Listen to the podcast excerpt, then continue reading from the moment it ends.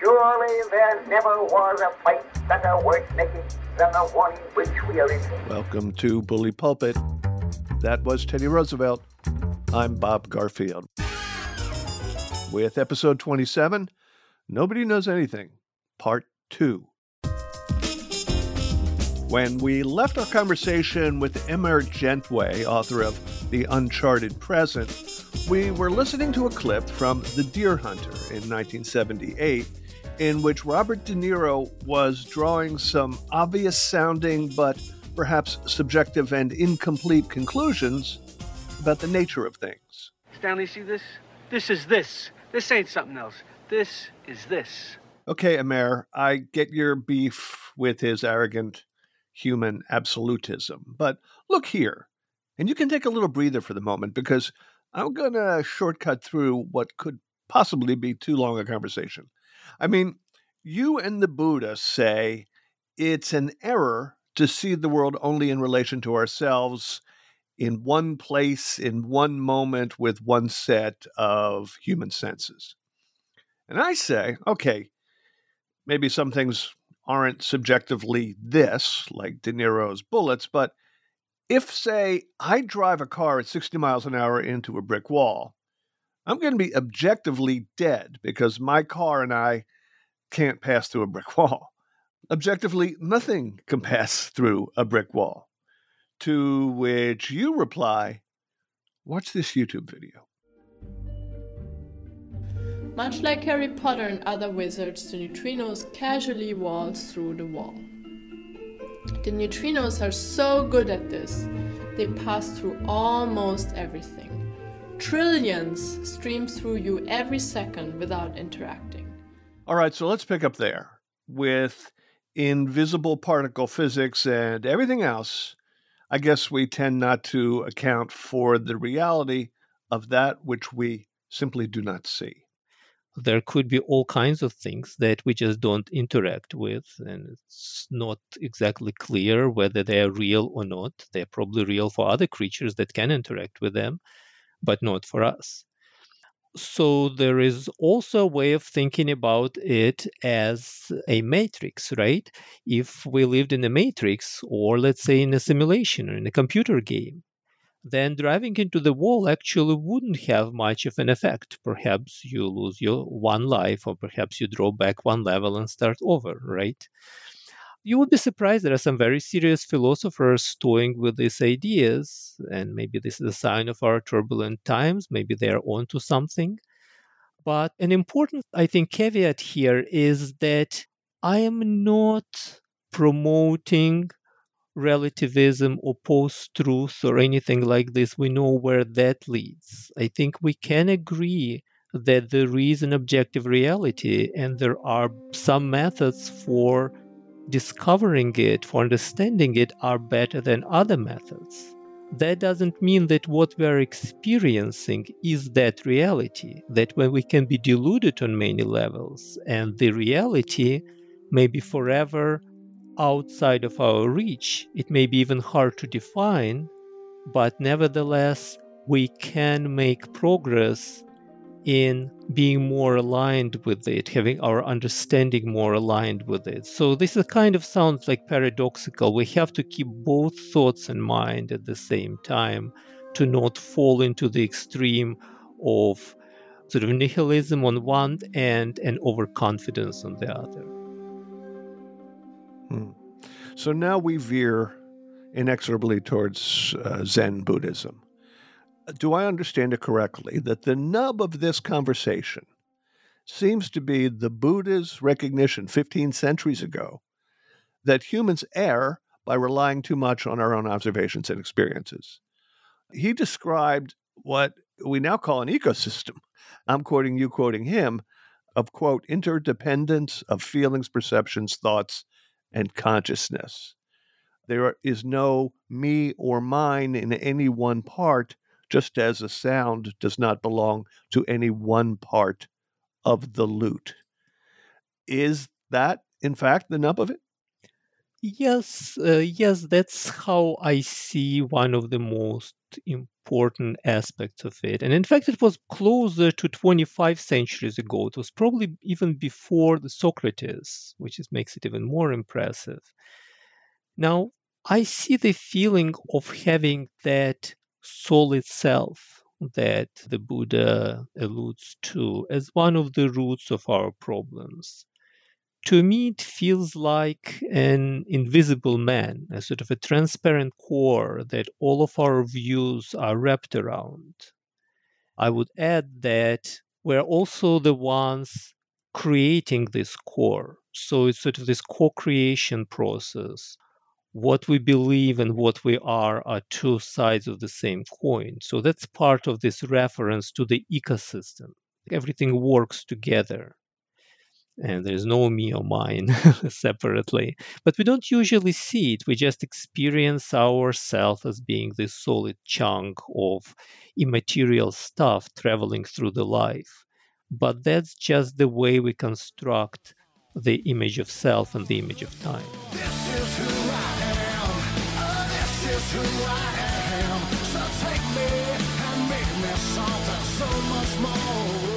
So, Buddha's answer is to cultivate a certain way of life, of mindfulness, intention, meditation.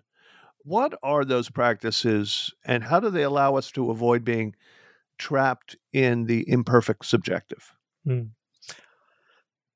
Well, in simple terms, we can think about mindfulness as an extreme form of curiosity so if we go back to the koan, what is this?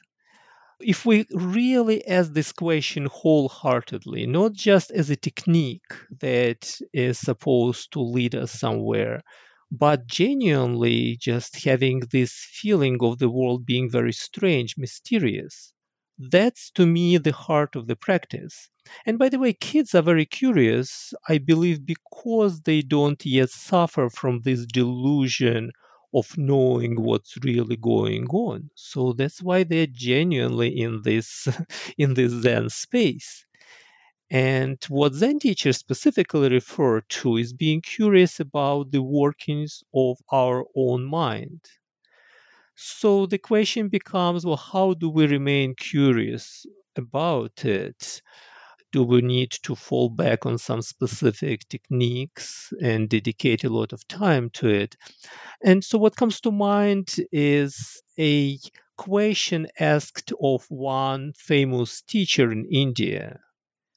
And the teacher replied, It's not hard to keep your attention on a venomous snake that you live in the same room with. You don't need any practice, you don't need any reminder to stay aware and mindful of the snake. It is because we aren't aware of how poisonous our mind is that we don't bother paying attention to it. So we train ourselves to be hyper aware and not only of predators. And uh, how do you go about doing that? I know you're not a yogi, but what are the techniques for focusing attention, for seeing things that hitherto had been unseen, for not defaulting to a skewed, biased vision of the world? So, in most practices, they start with training attention to just stay tied to something. Usually, it's a uh, they call it meditation object. It could be the breath that came from yoga. It could be a sensation. It could be an external object or even a paradoxical question, as they do with koans. There are also there are two styles of meditation. That's a very crude simplification. What they call inclusive and exclusive. So, exclusive meditation, you focus on one thing and then you exclude everything else. And if your mind wanders, you bring it back. Hmm.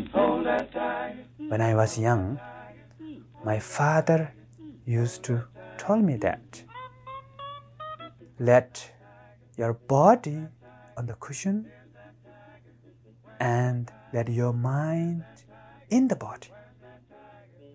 Any type of feeling, just aware and let it be. So, in Zen, they had a series of cartoons like comics like a comic strip of attention being a bull tied to a pole and this wild bull is trying to get away but the rope holds him still and then when the bull is tamed it is taken to the marketplace safely so that's one class of techniques. The other ones are more called natural meditation. Inclusive meditation just means that your awareness stays open. You you're aware of anything that arises without getting attached to it, without following it, without resisting it. Now this is complicated for most people. Our minds are very busy. So the question becomes what's the best technique for a person? Now, this is my personal opinion. I feel that I started long ago, started with regular meditation techniques, and they may have helped me sort of get oriented. But I feel like with our sedentary lifestyle, it's difficult for many people to maintain sitting practice. We sit in offices and the cars, and then we come back home, and then we need to sit in meditation again. So, if you read Buddha about the foundation of mindfulness, he talks more generally about mindfulness of the body. So, you may not have to sit still necessarily. You could be just aware of being present to the sensations and to the sounds and just kind of play with it, experiment with it. The technique is not important, it's just becoming aware of what's happening in your mind. Hmm. Wasn't there a Greek school of philosophy called peripatetic, where you go for long walks and contemplate your ass off? Or my version of it, which I call a shower? yeah, well, in fact, there is a form of walking meditation, and they do it in a very focused state. They make very slow steps and they become aware of how their foot touches the ground and how their weight shifts and so on again, it's a question of experimentation. If a shower is something that brings you in contact with your body, and your body is always in the present, you can fantasize about it, you can imagine things, worry about it, and so on. But the experience itself kind of grounds you in this present moment. So if that's what works for you, just don't get boiled if you stay there for too long trying to meditate. well, the more enlightened I get, the higher my water bill is. So uh, it's an investment in myself. So tell me, emergent way, is that what they mean by the emergent way? Are you emerging or are you already there? emergent way is just a word that I coined because I like to think about these questions in contemplative and scientific terms at the same time. I feel they're very complementary. So in Taoism, they have an image of the way that follows the Tao, and this way cannot be known in advance. It can only be followed, kind of very meditative activity of following the way, and this is an ongoing discovery. Now, in science, there is a complementary concept of emergence. So we say the whole is greater than the sum of its parts. More complex things emerge from their simple components, but they're different from those components. They have new properties, and that's how the universe seems to function. So, if we apply this to the habits of our thinking, as long as we are following on autopilot, we're not mindful, we're just reactive. And we're being manipulated externally by our internalized images, ideals, beliefs, social pressures, identities, and so on. We have a little chance of changing our mind because we have no insight into them. But if we are mindful, if we are curious in that very fundamental sense, that we can be truly open minded, I think. And then the new understanding will emerge. We're just kind of creating this openness, this space of unknowing where something new can arise.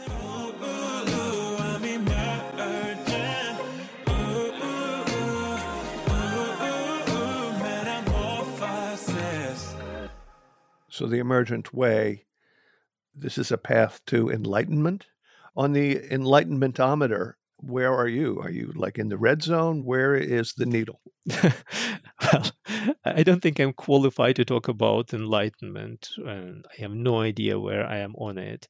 But I would say that the one who adopts this perspective, I don't know whether they can get to enlightenment, but they are probably much less likely to go storm the Capitol. that may be good enough nowadays. well, I'm glad you uh, brought back an image of Trumpism because what we've just described mindfulness, meditation, ridding yourself of assumptions or or even surrendering to your brain chemistry, it sounds like just the ticket for raising your consciousness, but not a great structure for running a society or a court system, you know, even science all of which are built on at least what passes for objective facts. If I have a video and DNA and a smoking gun, you know, I don't think it's going to do you any good if your defense is, well, Your Honor, there are blind spots in human perception. You go into jail. It's actually it's a big question, and there is a lot of discussion going about our system of justice, about free will, about responsibility. The way I feel about it is that everything is an expression of human nature. So there was a psychologist, a pretty famous one. He was one of the founders of cognitive psychology. He was also a Buddhist teacher, and I was attending his seminars in sort of both capacities and I was learning from him. And he gave this example that you are standing at a traffic light and suddenly another car hits you from behind and you're angry and you run out and you're approaching this other driver. And the driver says, Oh, I'm sorry, I was driving in the next lane and the child ran into the road. And all I could do is swerve into your lane. And you see the child and you see this young, scared parents, and you have nothing to blame anymore. You kind of see how this whole karma unfolded. You said karma. Uh, it might be an SUV, you know. Uh, it could sport Utma. Yeah, this was an unintended pun. Yes, yes. But I think this way we kind of can become more accepting of our. You know, there's one a famous Buddhist teacher who said, "When you see your enemy suffering, this is the beginning of insight." And I think going back to the challenges of our times, the polarization, perhaps this way of thinking may not exactly help us solve the court problems, at least not in the near term, but it may help us become more accepting on the other side. We can take Trump, right? He could have invested his inheritance and live a happy, joyful, peaceful life, unburdened, doing whatever he wanted to. And instead, he had been torturing himself and others with his greed and insecurity and rage and what would be like to feel compassionate of him to say, Trump has the Buddha nature, just like all other living beings. And I know the Buddha must be turning in his grave at this analogy. But this is something, maybe this is the first step for us to recognize that people who disagree with us, if we were to trace their life, we would be completely understanding of the place they were in. And the only reason we are outraged by them is because of our limited understanding. We don't have to agree with them, but also we can accept them as fellow humans. Well, that's pretty zen, Amer.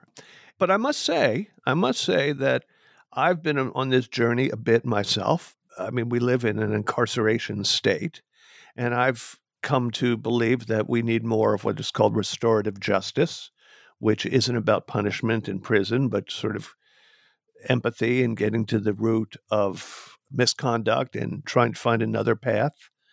10 years ago, I would have rolled my eyes at that as being a bleeding heart reflex, but I no longer do.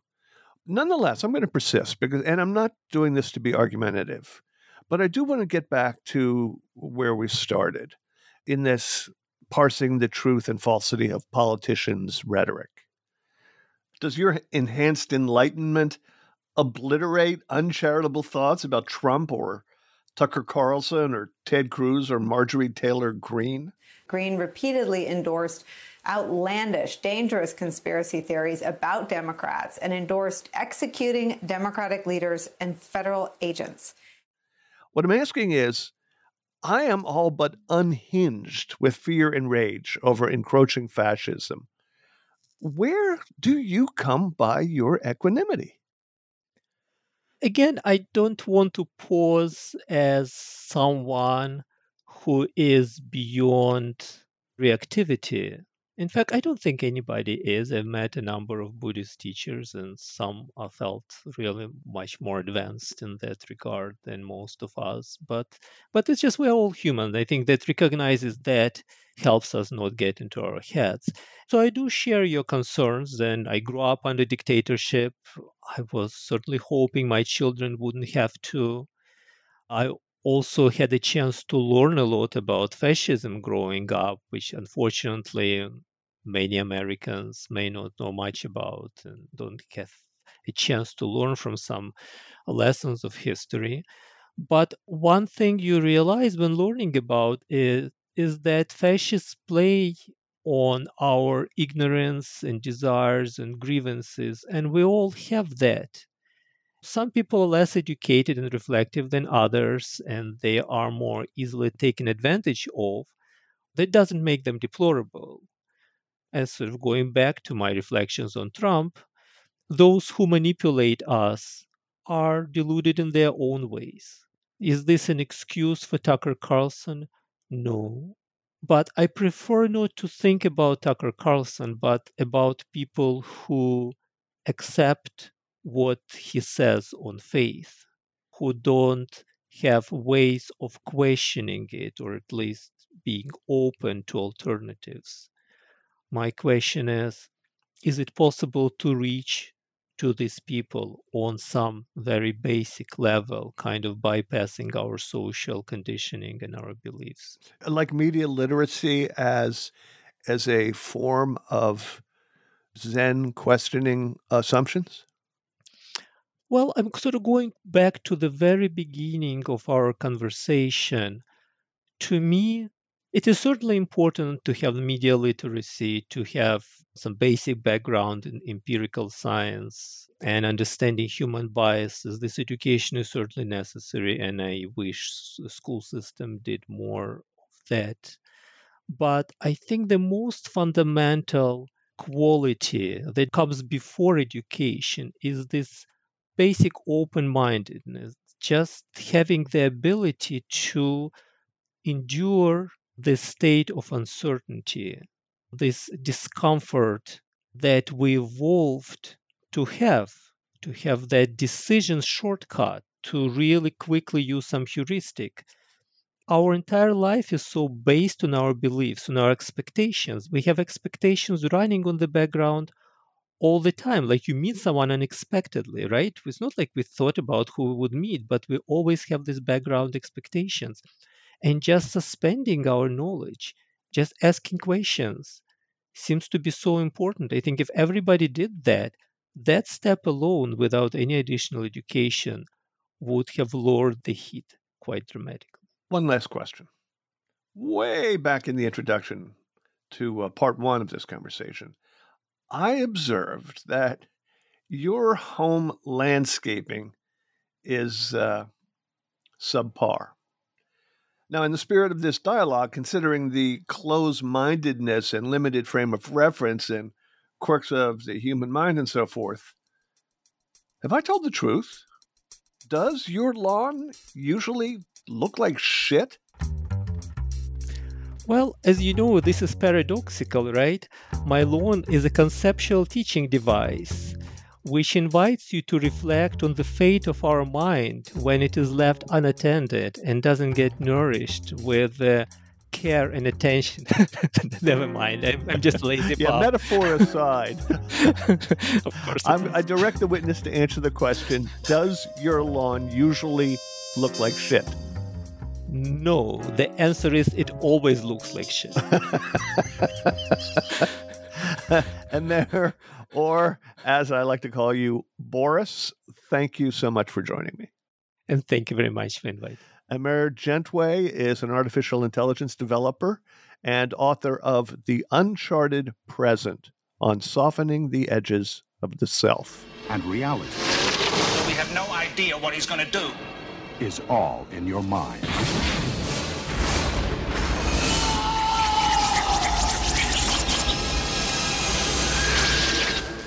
The Lawnmower Man.